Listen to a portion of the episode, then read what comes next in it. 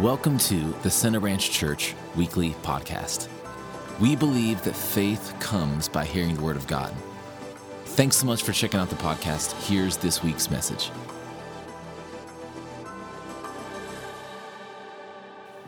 Well, we've been in this series for, I think this is week five now, and I always like to take a couple of minutes at the beginning of a message and review because there's maybe people that haven't been with us. I want to give them some background, catch them up a little bit on what we've been talking about. But also, repetition is a great way to learn things. So, some things you hear over and over and over, and you think we've already heard that part, but it's, it's getting, it, getting it in our hearts. So, not only have you I'm familiar with it. I want to get some of these things to where you, you can't forget it, even if, if you've tried. But when sometimes we, you get to a point in the series like this, and we've covered so much ground, we've talked about so many different things, we, you know, it's hard to really do a good job reviewing. So we're going to wrap this series up today, but let me take a couple of minutes and try to highlight some of the things that we've talked about so far. We've been using the story in Genesis chapter 3 as a launching point, the story where Adam and Eve sin they realize they're naked. They make clothing out of fig leaves. Hear God coming. Says that they got afraid and they hid. God calls for them. They finally come out and they say, Listen, here's what happened. We heard you coming. And because of our nakedness, because we're naked, we hid from you. We were afraid and we hid from you. And God asks the question, who told you that you're naked? And that's what we've been talking about. The way that you see yourself, the way you think of you, the way you view your situation, what is the source of it? What, what caused them to feel the emotions of fear and anxiety? What caused them to see themselves as being naked, even though we know because they, they clothe themselves with fig leaves that that wasn't even their case, their, their, their situation?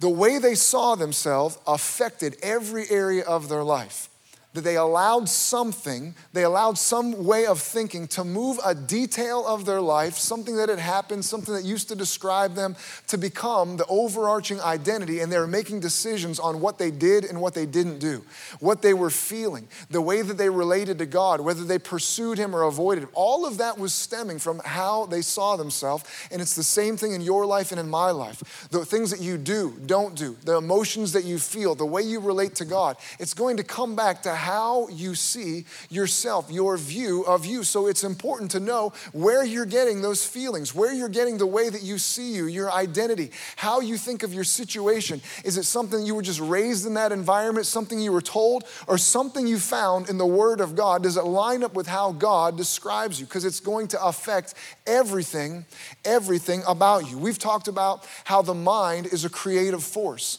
how a person conceives things in their mind, similar to the way a woman conceives things in her womb. And you can't deliver fruit in your life until you first conceive it in your mind. We talked about how if you want to deliver in your life God kind of fruit, then you've got to impregnate yourself with God's kind of seed. We looked at Romans chapter 8 as an example because in that chapter, he asks a series of questions, all based on truth from God's word. Just real simple things from the gospel. Romans chapter 8, verse 31.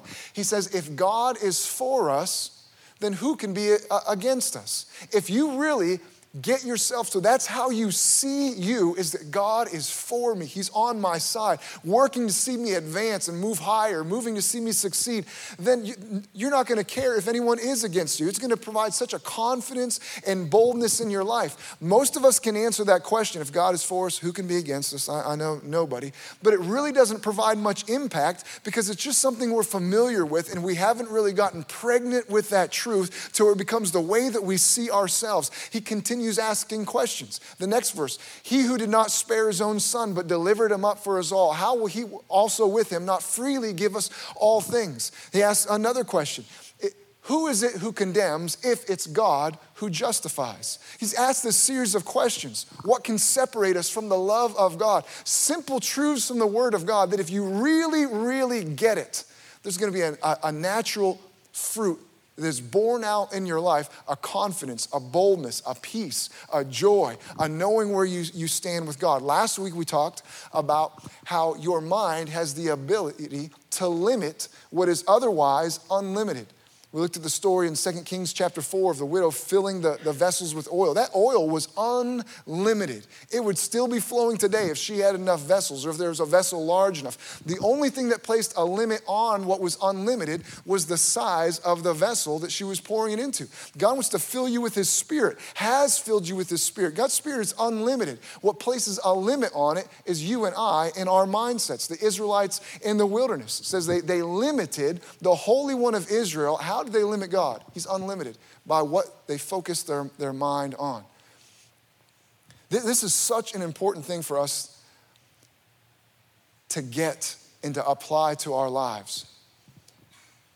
You know, some people reach a plateau in their walk with God when they focus only on what we classically think as spiritual focuses reading God's word, time in prayer, fasting. Those are all wonderful things. Those are great disciplines. We need to do those things.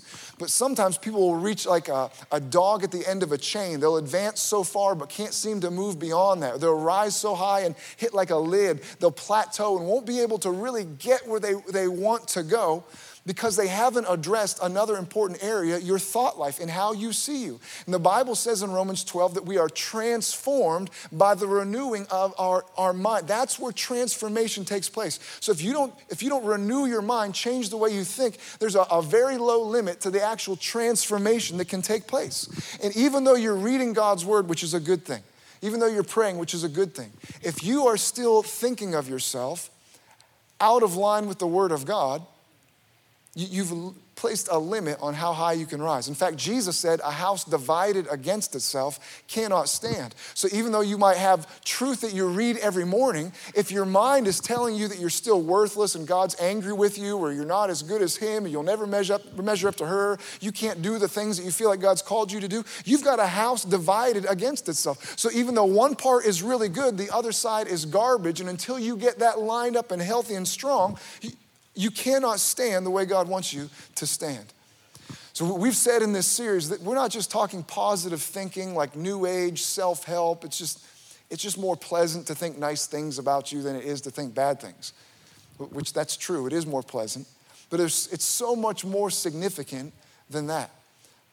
Because the way you relate to God, the emotions that you feel, the, the things that you do or don't do are all going to come back to that. And God's looking to raise up men and women of God, not to constant be, constantly be wrestling with where they stand with God, not to constantly be wrestling with thoughts of inferiority, but to get that stuff settled so they can go on and do the things that God's called them to do. You know, I, I really feel like we're getting ready to step into a season where there is a, a more clear distinction between the people who serve God and those who do not. And we, we had a time of prayer Wednesday night where I felt like God confirmed that by different things that He was speaking to us. You know, I'm, I'm not a great gardener. I like to piddle around and, and have a little backyard garden. But there are some people that are very well trained in the seeds they plant and cultivating them and all of those kinds of things. But when I plant a seed, I've also got to put something in the ground, some kind of label to remind me what I planted. Because when it starts coming up, my eye isn't trained well enough that I can identify, okay, that's, that's a bean sprout. Okay, that's a pepper plant. That's a tomato. It, it just all looks like green stuff coming out of the ground to my untrained eye. I've got to be careful when I weed because, you know, weeds are coming up, dandelions are coming up, whatever. I don't know any other names of weeds. Those are coming up. The vegetables are coming up. It all just looks like stuff coming up out of the ground, right? But the closer it gets to harvest time, the more obvious that distinction becomes. That maybe early on, I can't tell the difference between corn, cucumbers, and dandelions, but when it's time for that harvest, that it becomes very, very obvious what is what. And I believe the same thing is happening as we get closer to harvest time, that distinction grows more and more obvious. God wants to put a clear separation between people who have devoted their hearts and lives to Him and those, those who haven't. And my, my garden analogy aside, I believe that you can see that in the Word of God. The Israelites in Egypt is an example of that. There may have been a time when the Israelites were first living in Egypt, where it was hard to tell who's who because everyone's just kind of living together. You might have had to ask people, hey, what's your nationality? What's your background? Well, actually, I'm, you know, second generation Israelite, or, you know, actually, I'm a native, I'm an Egyptian. Everyone's just kind of milling around together. But the closer it got to the time where God was going to extract his people from that place and move them to the promised land, the more obvious that distinction became, where there was no doubt who were the children of God and who we're not. And I believe we're, we're getting ready to see a clear and clear distinction. I want to make sure you and I aren't, aren't vacillating in our minds, tossed to and fro, depending on the last person to say something rude or something encouraging, but we're grounded in the Word of God. We know who we are, and we're free to move forward doing the things God's called us to do, and having our minds lined up, seeing ourselves appropriately from the mirror of God's Word is such a key part of that. So if you have your Bibles this morning, go ahead and turn to Second Corinthians chapter 10.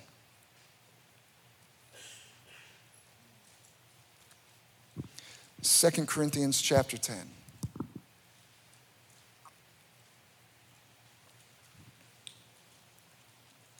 Start reading in verse 3. It says, For though we walk in the flesh, we do not war according to the flesh. For the weapons of our warfare are not carnal, but mighty in God for pulling down strongholds. So, in these verses we're going to look at from this chapter, Paul is using a lot of military terms, talking about warfare and weapons and all, all those kinds of things. And he says, the weapons of our, our warfare, which that word warfare, where it's used there, can be translated as our assignment, our mission, our expedition, our campaign. He's talking about the weapons, the weapons for our campaign that we're on, the mission that we're on. And for some of us, that, that might be a, a huge revelation to think about just this morning. To know you are on a campaign. You are on an assignment, that there is a battle going on, and there's a way that we need to think of ourselves that acknowledges you, you're not just here to hang out, to make life comfortable, to enjoy the things of this life. There's nothing wrong with that. But first has to come the assignment and the mission that God has placed us on. That there is a battle going on, that you have an enemy that's looking to destroy you, to hurt you, to harm you, to steal, kill, and destroy. Listen to what it says in 1 Peter chapter 5, verse 8. Be sober what? Be sober minded. So it comes back to our mind. Be sober minded, be watchful. Your adversary, the devil, prowls around like a roaring lion, seeking someone to devour. That you have an enemy that's looking to destroy you, destroy your family, destroy your potential, rob you of hopes and dreams and the things that God wants to do in you and for you and through. You have an enemy. You need to be aware of it and think of yourself as a soldier, like Paul told Timothy, 2 Timothy chapter 2. Talked about enduring suffering like a good soldier and how a soldier doesn't get entangled with the affairs of life. Why? So that he can be most pleasing to the one who enlisted him. You and I've got to think of ourselves in that terms. One, because someone's gonna try to destroy you if you aren't on, on guard for it, but also because there's a mission for us to carry out.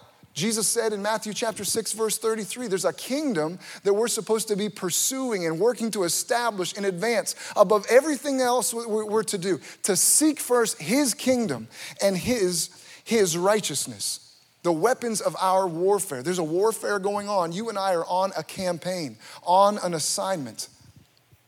It says the weapons of our warfare, they're not carnal, but they're mighty in God. They're not natural, they're not fleshly weapons, which means if you walk in the flesh, if you're walking according to the natural, then you're also unarmed and you're vulnerable to the attack of the enemy because the, the weapons that we have for fighting aren't in that realm. Let's read again, verse 4. For the weapons of our warfare are not carnal, but mighty in God for pulling down strongholds, casting down arguments, and every high thing that exalts itself against the knowledge of God bringing every thought into captivity to the obedience of Christ. If we're engaged in a battle, and we are, and we have an enemy, and we do, then it is important for us to have understanding of, of where this battle is going to be taking place. You know, I know some people in our church are history buffs. We have some people in our church family that are very knowledgeable about the Civil War. We have some people that have done Civil War reenactments.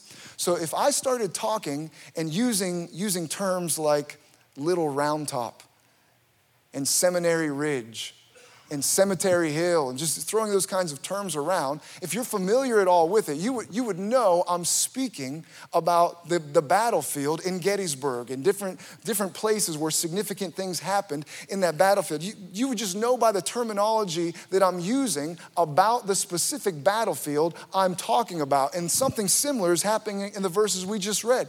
He's talking about warfare, and we can pick up by the terminology, the words that he's using, what kind of battlefield, where this this battle is taking place. So he talks about pulling down strongholds,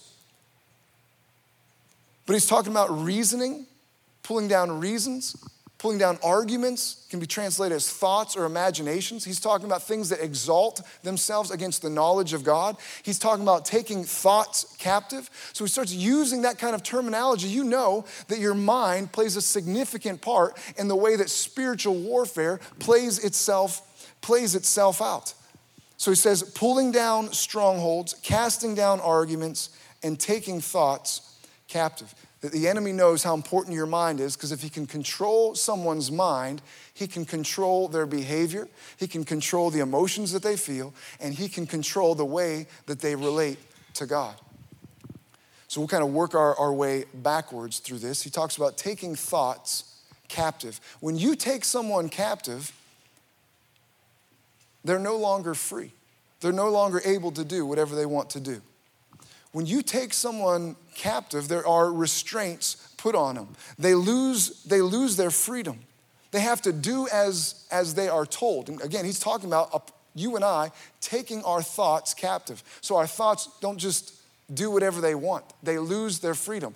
When someone is taken captive, there has to be a captor that takes them captive. A captive is put under guard, which is what we talked about before in Proverbs chapter 4 to guard your heart, the center of thought, to guard it above everything else because out of it flow the issues of life. So it's the same thing to put your thoughts under guard, to take them captive. It's important that you and I take our thoughts captive to put them under guard.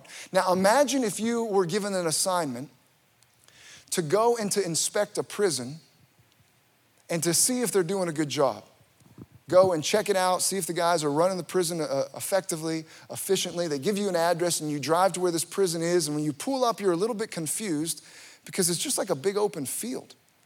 There's a bunch of guys out in the middle of the field. You come to the conclusion okay, those are the prisoners, and around the edge of the field, there's a few guards. Thinking, what in the world is going on here? So you walk over to one of the guards, start, start asking some questions, but you notice he's just on his phone He's, he's playing Gummy Drop or Candy Crush, or just kind of staring at his phone, not really responsive to your questions. And you, you look back at the field and you do a double take because it seems like there's less prisoners in the field than there were when you first pulled up. You're kind of looking around, and sure enough, you see every once in a while a few prisoners are sneaking off into the tree, into the tree line. You, try to bring it to their attention, but they're working on a high score, so they don't really want to be bothered with what's going on with the prisoners. If you pulled up and you saw that kind of thing going on, you would know these, these guards aren't really very serious about keeping, keeping guard or keeping these prisoners captive. Because if you pull up to a prison, what you expect if they're serious is that there's a tower, there's someone on, on lookout, there's fences with barbed wire, there's, there's a lot of locks and, and walls, there's cameras and check checkpoints, there's alarms that go off if something is violated, there's backup plans. If someone is really is really serious about keeping those people as captive, right? But for some of us, if we're being honest, the instruction that we're given to God's word, given from God's word, to take your thoughts captive, that we're more like that first group of guards that are just busy doing other things, letting our thoughts just run willy-nilly and do whatever do whatever they want. We don't keep a close guard, we don't keep control. We aren't really dictating what they do and what they don't do. We're not really keeping guard over them. And that's where this problem starts that he's addressing here in this passage, where a, stronghold is eventually built. It starts by someone refusing to take their thoughts captive. Take your thoughts captive. If you don't take a thought captive, then it starts to use imaginations, reasoning. It says pulling down every reasoning or every argument that would exalt itself or raise itself up, literally to build itself, to build itself. And if it successfully builds, what it's building is a stronghold or a fortress. Now, if you grew up in church, you've been in church most of your life, and you hear the term stronghold, you just instantly think of some kind of spiritual terminology. But he's using military terminology. He's talking about a fortress a base of operation. And so we can see a, a, progression or really a digression of how a fortress is built that someone doesn't take their thoughts captive, those thoughts start to, to build a base of operation until they have an actual fortress that has been established. Now, if we turn to Ephesians chapter 4, you can see an example of this using anger as an example. This is being applied to anger, but we can see the same kind of thing happening. Let me read it to you Ephesians chapter 4, starting verse 26. It says, And don't sin by letting anger control you. So he's saying you need to do something, you need to control anger so that anger doesn't end up in a position where it's controlling you. Don't sin by letting anger control you.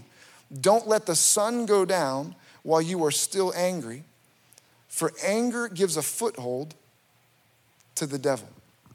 Don't let the sun go down while you're angry. Well, he says don't let the sun go down while you're angry.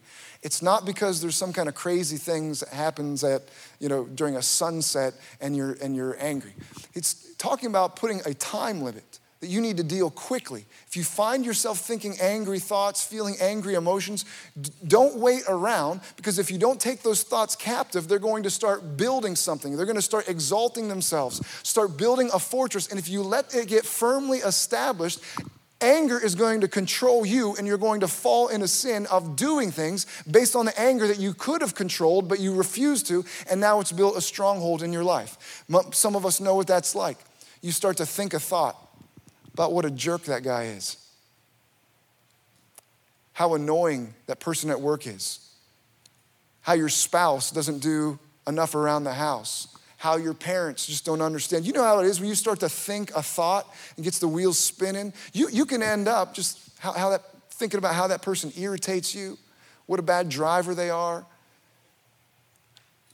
how they never help you out, how they don't show you any respect And your mind starts working. It starts coming up with other examples and building a case. It's an argument, it's reasoning, and it, it's building. It's starting to exalt itself. You can get to a point where you actually, you've thought about it so much, now you're feeling the emotions, and then you end up doing something, lashing out, taking steps. Now, anger is controlling you when you, you should have dealt with it right away quickly. That's what he's telling us. That's the same pattern that happens in other areas of your life, just using anger as an example that you take thoughts captive, otherwise it begins to build something, or it'll eventually build, build a, a fortress. It's just a base of operation. It's a military term where they can operate from. That's what he says. Don't let the sun go down while you're angry, for anger gives a foothold, same kind of terminology, a place of operation to the devil. When I was, when I was 12 years old, my family lived out in the country in this old farmhouse. It wasn't very nice, but I loved living there, out in the woods. And we didn't live there very long. But when we lived there, there was another boy about my age that lived close by. And to me, living there, it was like ideal. Me and this other boy, we, we played in the woods all day, caught frogs and snakes and played in the creek, climbed trees and built forts. And it was just like a young boy's paradise living here. One day, we were rummaging through this old shed and we found not one, but two old machetes. And for two 12 year old boys that love to play in the woods, to find uh, it was like God had smiled on us, like He specifically wanted us to have these. It was like the greatest blessing in the world. Couldn't believe um, real machetes. So when we would walk through the woods, instead of just doing what you normally do and you know following a, a normal path, we wanted to find the densest, thickest, most thorn filled vines. I mean, the, the more dense and, and, cluttered, the better, because we wanted to hack our, we want to put these machetes to use, just swinging them like wild and blazing, blazing trails. And once you blaze a trail like that, now you've got one and you can start traveling it. Unless you're a 12 year old boy with a machete and then you're just you know looking to, to cut down the whole woods and just keep on keep on hacking. But when you, when you blaze a trail cut a trail like that the more you travel it the more established it becomes. You can start to, to cause the ground not to even really grow anything because it's being trampled so often Maybe you've seen a trail. You can tell a lot of people walk here, or animals walk here, or maybe even in your yard or something, there's a path that you take and you can see it's started to wear the grass where you always cut over to the garage or you always go to fill the bird feeder or whatever it happens to be. And you start to wear a path until it's very clearly established and it just becomes natural to walk that way. Well, I was reading a book one time and it was talking about, it was a secular book, but it was talking about the way that our minds work and the way that your brain starts to make, make connections. And it was talking about neurotransmitters and synapses firing and all kinds of stuff I, I didn't understand. But it was explaining how your brain starts to make connections. And those connections can grow stronger and stronger and stronger and affect our behavior. That you respond to something a certain way, you've made a connection. If you respond to it again, you've strengthened that connection. And you can, you can begin to have things in your life that happen. It's just almost like automatically because it's happened so often, that connection has grown so strong. And in this book, they related it to what I was just talking about, where you travel through a yard or through the woods somewhere and you start to, to create a path. You start to wear it thin, where it just becomes a natural way to go. Your brain functions that way that some of us have trails blazed in our mind that things happen. We don't even think about it. That's just the natural route. That we use anger as another example. That one time when you were young, something happened that you didn't like and you had a choice to make how you were going to respond to that situation. And you decided to respond with anger. You raised your voice. You threatened violence or revenge or something. You, you were angry. That's the way you responded. And then another time something happened that you didn't like, and you respond similarly. And you can get to a point where you've blazed that trail in your mind so that you don't even think about it. Something happens that is unpleasing to you, and you are in a rage. It's just a natural, angry response. You haven't even thought about it, it's just happening. And some people can get to a point where they don't want to be that way anymore. They hate it when that happens, but the enemy takes advantage of the way that your mind works and fortifies strongholds in your life. There are people that hate the way that they act. I don't want to be angry. My, my kids do something wrong, and next thing I know, I've, I've lost my temper, and I'm saying terrible things, and I'm throwing stuff, or I, I yell at my spouse, or I did this at work. I got, got in trouble with the, with the police because I lost my temper. I don't want to be this way. It's not the kind of dad, it's not the kind of man, it's not the kind of wife or mom I want to be, but I find myself responding. What's happened is you've, you've had this pattern in your life. The enemy has used it to form a stronghold in your mind. But in this passage of scripture that we're looking at, it's talking about weapons that we have been given from God that have the ability, they enable us to take thoughts captive. They enable us when, when something is trying to build and fortify itself in our lives to pull it down and stop it. And even if a fortress has been established, a military base in our minds spiritually where the enemy is operating from, these weapons have the ability to demolish them and completely annihilate them and get them cleared out of the way. That's the kind of weaponry that God has given us. Amen. But it doesn't do much good if we don't know what those weapons are or how to use them. So, what are the weapons that God has given us that are mighty in God for the demolishing of strongholds? That if you find yourself thinking of you in a certain way and you don't want to think of yourself as inferior, you don't want to think of yourself as less than, you know it's placed a, a limit on what you can do and what you're willing to attempt, and you want to change it, but you just can't seem to break free, God has given us weapons, and one of them is found in Ephesians, Ephesians chapter 6. You don't have to turn there. Most of you are familiar with the passage. In Ephesians chapter 6, starts talking about something very similar. We don't wrestle against flesh and blood. We wrestle against spiritual powers, principalities in the unseen world. And then it starts to give us the armor of God, different pieces of armor that we can put on ourselves, equip ourselves with. And most of it is protective in nature. It's a shield, it's a breastplate, it's a girdle or a belt, it's a helmet. But then there's one weapon that's mentioned, and it's the sword of the Spirit, which is the Word of God. That one of the mighty weapons God has given us to demolish strongholds. It's effective in pulling down arguments and reasoning taking thoughts captive is using the Word of God. And, and, the enemy knows how powerful the Word of God is in our lives. He knows that this is a weapon, so he fights you hard to fully engage with it and learn how to use it properly. Have you ever noticed that the, you can spend you can just lose track of time reading other things, looking at other things. You, you can just lose yourself scrolling through Facebook reading stuff about people that you're not even sure how you got connected with them, but you're reading what they had for dinner or where they went on vacation and you're fascinated. You can just keep on scrolling through Instagram, looking at stuff on Pinterest reading sporting news, and article after article, all kinds of random things. But when it comes to reading God's word, it's like there's a force keeping you, that it's, it's hard to, you're, you're too busy to spend time in God's word. And it's hard for you to spend time in God's word because you don't like to read all of those arguments that don't really apply to the other things. You've got plenty of time to do them. It's because there is a force trying to keep you from the word of God because it's a weapon that's mighty in God for demolishing what the enemy's trying to establish in your life. And the enemy knows knows it. It's a weapon that he doesn't want you to be able to use. It's like a scene in the movie where the gun flies out of someone's hand and now the fight's on. They're pulling each other's feet and scrambling across the floor, trying to get to the weapon or trying to keep the other person from getting to the weapon. That's the way the enemy fights you from engaging in the Word of God. Now, some of us have spent time in the Word of God and think, man, I, I read God's Word on a regular basis. Some of us read it every day. But maybe you're not seeing the kind of results that we're talking about. Man, I, I, I read the Bible. I've got a Bible reading plan to prove it. But I, I can't see where it's demolished any strongholds in my life. I mean, I, I like it, I'm fond of it, I know it's important, but I'm not seeing the results that you're talking about.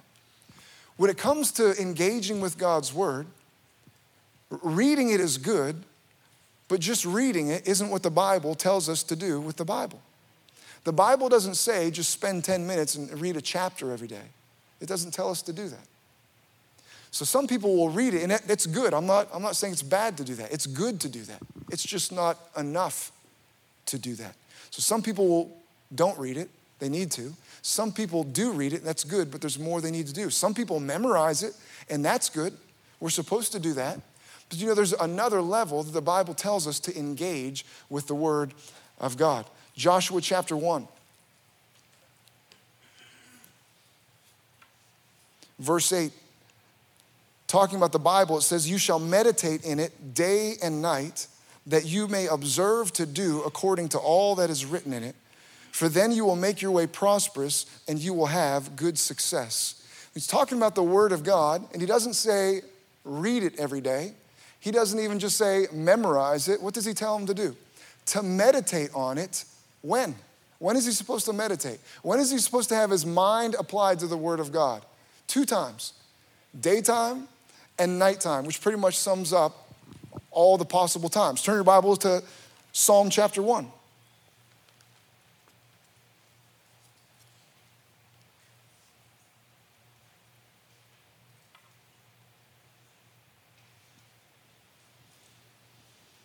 Psalm chapter 1, starting in verse 1, it says, Blessed is the man who walks not in the counsel of the ungodly nor stands in the path of sinners, nor sits in the seat of the scornful, but his delight is in the law of the Lord, and in his law he meditates day and night. He shall be like a tree planted by the rivers of water that brings forth fruit in its season, whose leaf also shall not wither, but whatever he does shall prosper. That there, there is a level of prospering and flourishing that is available to each one of us, but it comes directly as a result of, of not having a few a few favorite verses, not spending 10 minutes a day in the Word of God, but having God's Word on our mind all the time, to think about it continually. That you've always got a verse, a passage, a thought rolling around in your mind. Everything that we do, we've never separated ourselves from the Word of God. We're meditating on it, thinking about it day and night. That's the level of engagement where God's Word is a sword and destroys, destroys the work of the devil, pulls down arguments, demolishes strongholds, God's word is a sword, a, stronger than a two edged sword, the Bible says. It's, it's living and active. It's not just a nice thought to start your day, it's alive, it's supernatural. And if we keep it in our mind all the time, that's when we see those results. The things that the enemy has built for your harm can be torn down, and new patterns of behavior and thinking can be established, like a machete going through the woods, blazing, blazing new trails with the sword of the Spirit, which is the Word of God. Now, now, listen to chapter 2, verse 1. If we continue reading through the Psalms, chapter 2, verse 1, it says this Why do the heathen rage and the people imagine a vain thing? So now he's talking about imaginations. Why do people, why do people imagine, use their imaginations for vain things? A vain things means stuff that isn't fruitful. It doesn't help you. There's no profit from it. That the way they use their imagination, they've got nothing to show for it. Doesn't do them any good. Now, you know the way your imagination works. That if I wanted you to start imagining something, all I would need to do is sort of get the ball rolling, and you could pretty much take over, right? If I started saying, hey, imagine that your most favorite time to ever go to the beach. Remember what it was like. Remember walking and finding a spot to set up your blanket and all the other people and the sound of the waves and how hot the sand was and how you had to kind of like walk funny to you know get your feet down below the top layer you, you, you would start thinking all kinds of memories and pictures of who you were with and what snacks you brought and the, the seagulls and all that you, you would start imagining or if i said hey imagine christmas time Imagine your favorite parts of Christmas time. We're, we're getting you know, closer to that this year. You, you could start thinking of the cookies and where you're going to put the tree and the lights. And you, you, your imagination would start working and thinking of pictures. But a lot of times we use our imagination in a way that stirs up doubt and fear. If we get a piece of bad news or we see something in the newspaper, something happens to a loved one, and our imagination starts running and it's, it's vain. There's nothing productive, nothing fruitful from it. Have you ever had a symptom? And as soon as you felt that symptom, maybe it's a pain in your body, little scratchiness in your throat. You cough a couple of times and your imagination is off to the races, right? I know I've got COVID. I, I know that's, that's got to be what it is. Just a matter of time till my lungs are filled with fluid. I'm on a ventilator and I better go ahead and make sure I got my affairs in order because I'm out of here. I know it right? It turns out you just need a drink of water because your throat's dry. But your imagination has already like spun this whole scenario and it's all negative. Or, or someone, someone that you care for, a loved one, has got some health concerns and you know that they're going in for testing and your imagination starts working. Man, they're going to get the results of this test back. What, what, what am I going to do? I'm going to have to take care of them. What's life going to be like without them? How am I going to deal with this loss? You, you know what I'm talking about. The way that your imagination starts working, that, that's what he's, why do people use their imagination for a vain thing. They create these scenarios. They have nothing good to show for them. Now, here's what's interesting. That word in chapter 2, verse 1, it's translated imagine, is the same exact Hebrew word that's translated in the chapter before that we read. It's translated meditate. Same word. So there's a connection between meditating and the way that we use our imaginations that the way you think of scenarios and play things out in your mind, the way you think about your future, what this year is going to be like, how your kids are going to grow up, what your marriage is going to be like, what, what waits for you in retirement, what, what old age will be like. There's a connection between your imagination and meditation. So if we're thinking about God's word all of the time, we're thinking about it day and night, then when it comes to the way you use your imagination, God's word becomes like a, a, lens or a filter that you're thinking through, that you're running your imagination through. So when you feel that pain in your body or your loved one comes down with a symptom and they decide to run some tests, you're not playing worst case scenario and already writing out what you're going to say at their funeral because you're running your imagination through the word of God and you know that healing belongs to you because Jesus carried all of your sickness and all of your disease. So you're imagining a bright future where they get good reports back and life goes on sweeter than it ever was before. You know, with long life, God will satisfy you and show you his salvation. So that's what you're anticipating. And everything you imagine is run through that filter and believing that good things are ahead for you and not bad things. Then when you see things on the news and you see what's going on in the world today and in the government, you're not digging a hole in your backyard to eat your last box of saltines and then die with your family. You're anticipating good things ahead, that God is your provider and his hand is on you, and you're not like everybody else. But you've got to run your imagination, let it be the meditation of the word of God day and night. The way you think this afternoon is going to be, the way this week is going to go, that you're imagining it. Meditate on God's word day and night, night and day. Everything you think, everything you imagine, go ahead and dream about your future. Go ahead and imagine a vacation. Just do it through the filter of the word of God because the way that you imagine is part of how we meditate on the word of God. We're taking it and making sure the word of God is like woven all through the story that's playing out in our minds. And that's how the word of God is something powerful to pull down every fortress, everything the enemy would try to build, every negative way of seeing yourself, seeing your life, seeing your future. It destroys it and it paints a better picture. If the de- devil can use your imagination to stir up doubt and fear and destroy faith, then God can use your imagination to build faith and destroy fear and clear it out of the way when you're anticipating nothing but good things because of the Word of God that God's word becomes something that's playing on your mind all the time. How can you think lowly of yourself when you're thinking God's word all the time? So you know you're seated with Christ in heavenly places. You're the apple of his eye. His banner over you is how could you think God's angry with you? When you're thinking God's word, how could you think perverted, twisted thoughts when you're thinking God's word? Because you can't do both at the same time. One destroys the other, one will sweep the other out of the way.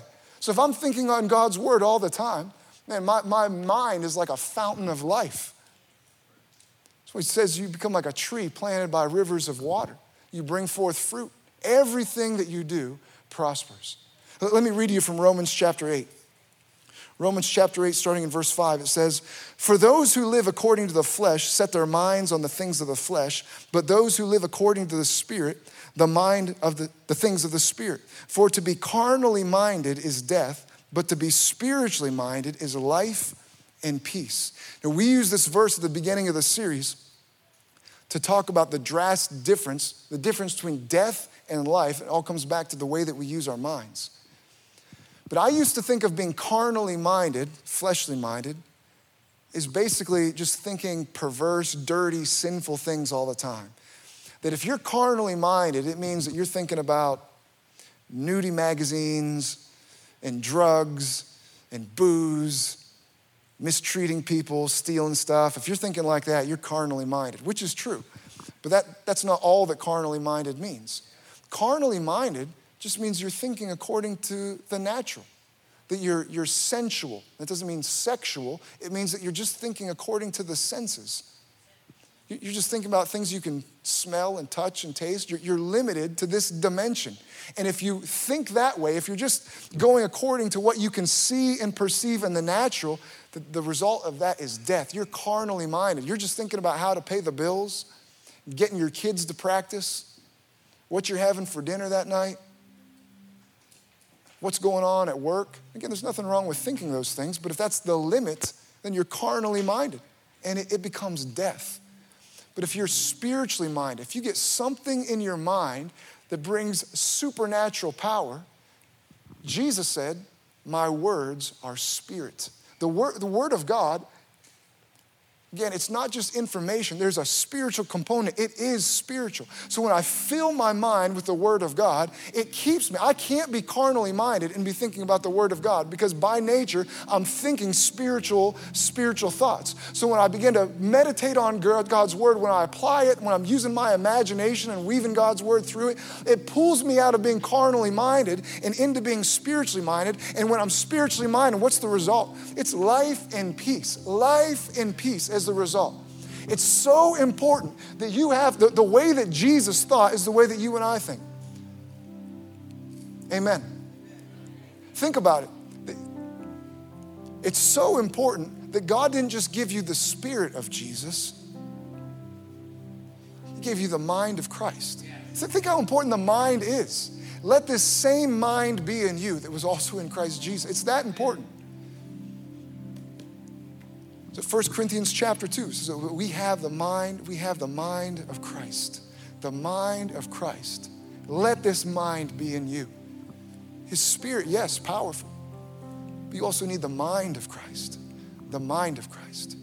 So one of the weapons to clear out the garbage the enemy's planted in your life, what he's tried to build up, cultivate, to keep you small, a small vessel, keep you down on yourself, to limit your interaction with God, to limit what you're able to accomplish, to manipulate your emotions, to control your behavior. One of the weapons to clear all that out of the way is the sword of the Spirit, which is the Word of God. But in Ephesians chapter 6, you don't have to turn there. He goes on, verse 17, and take the helmet of salvation and the sword of the Spirit, which is the Word of God. Verse 18, praying always with all prayer and supplication in the Spirit, being watchful to this end with all perseverance and supplication for all the saints. So he's talking about warfare. Another weapon that we have is the ability to pray, that prayer is a weapon. The Bible also talks about another weapon we have that's able to demolish and destroy what the enemy would try to use in our lives to control us. The Bible says the anointing breaks the yoke, destroys it. Yoke is something you put on an animal to try to control where they go and where they don't go. The enemy wants to do that to you. But one of the weapons we have is the anointing to break the yoke. So, in just a couple of minutes, if, if you're here this morning, maybe there's some way that you've always thought of yourself, always thought of life. You're, you're, again, your, your mind's a creative force. Signs follow those who believe. You've always thought, man, I guess just kind of the lot cut out for me. Life is going to be difficult. Life is going to be hard because of some decisions that I've made, because of the family that I come from. I guess this, that, that, that's a stronghold. And it begins to create the very thing that you're thinking. God can destroy that and clean it out of the way. Use the word of God. Maybe you're here this morning, you'd like someone to stand with you. We use the weapon of prayer and the anointing to break that off of you this morning and send you out of here free, able to begin to establish, cut some new paths, begin to blaze some new trails where you think of yourself as free from sin, a son, a daughter of God, anointed, holy, set apart. You know, the Bible says that in, in Romans chapter 6 when it comes to you being free from sin, reckon yourself dead to sin. You know what reckon means? The way you think, the way you think of you. When I think of me, I think of me free from sin. That's what the Bible tells me to do. And that's how you, that's how you end up producing that in your life. So, in just a couple of moments, I'll give you that opportunity. If you'd like prayed for, anointed with oil, make sure that everything the enemies try to build, destroyed, completely free. Let me read one more passage of scripture. John chapter 13, verse 3. In, in, John chapter 13, Jesus is getting ready to teach his disciples for the last time before he goes to the cross. So you can read John chapter 13, chapter 14, chapter 15, chapter 16, Jesus is talking about the things that they're going to face. He's talking about how they're going to receive the Holy Spirit. He's saying, I'm getting ready to go away. You don't understand these things. It's actually better that I go away because the Holy Spirit's going to come and He's going to be with you, your teacher and your counselor. He's given all, all this talk and then He's going to be betrayed in the garden later that evening. The way that that evening start, where Jesus starts to teach his disciples all these things, gets ready to go and be betrayed. He's heading towards the cross. This is how the evening started. Verse 3 of chapter 13. Jesus, knowing that the Father had given all things into his hands, and that he had come from God and was going to God, rose from the supper, laid aside his garments, took a towel, and girded himself. He starts to wash the disciples' feet. From washing their feet, he turns that into a lesson. He starts to teach them. that's where all this whole evening begins, right here. Jesus washes their feet. Now, what, what prompted it? What started this? Jesus, knowing that the Father had given all things into his hand. Jesus knowing I've come from the Father.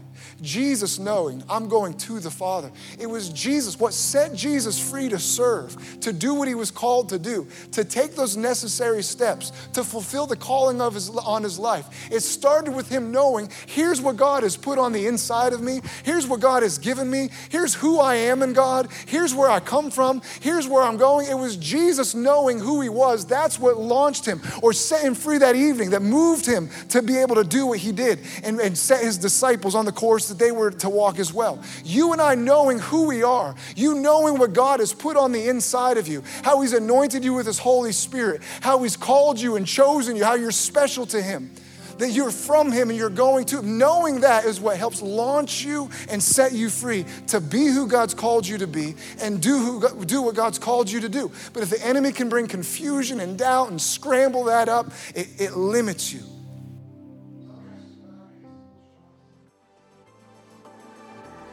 Well, that's this week's message. Thanks for joining us. To stay connected with us throughout the week, make sure you follow us on Instagram and Facebook. You can also watch previous week's services on our YouTube page.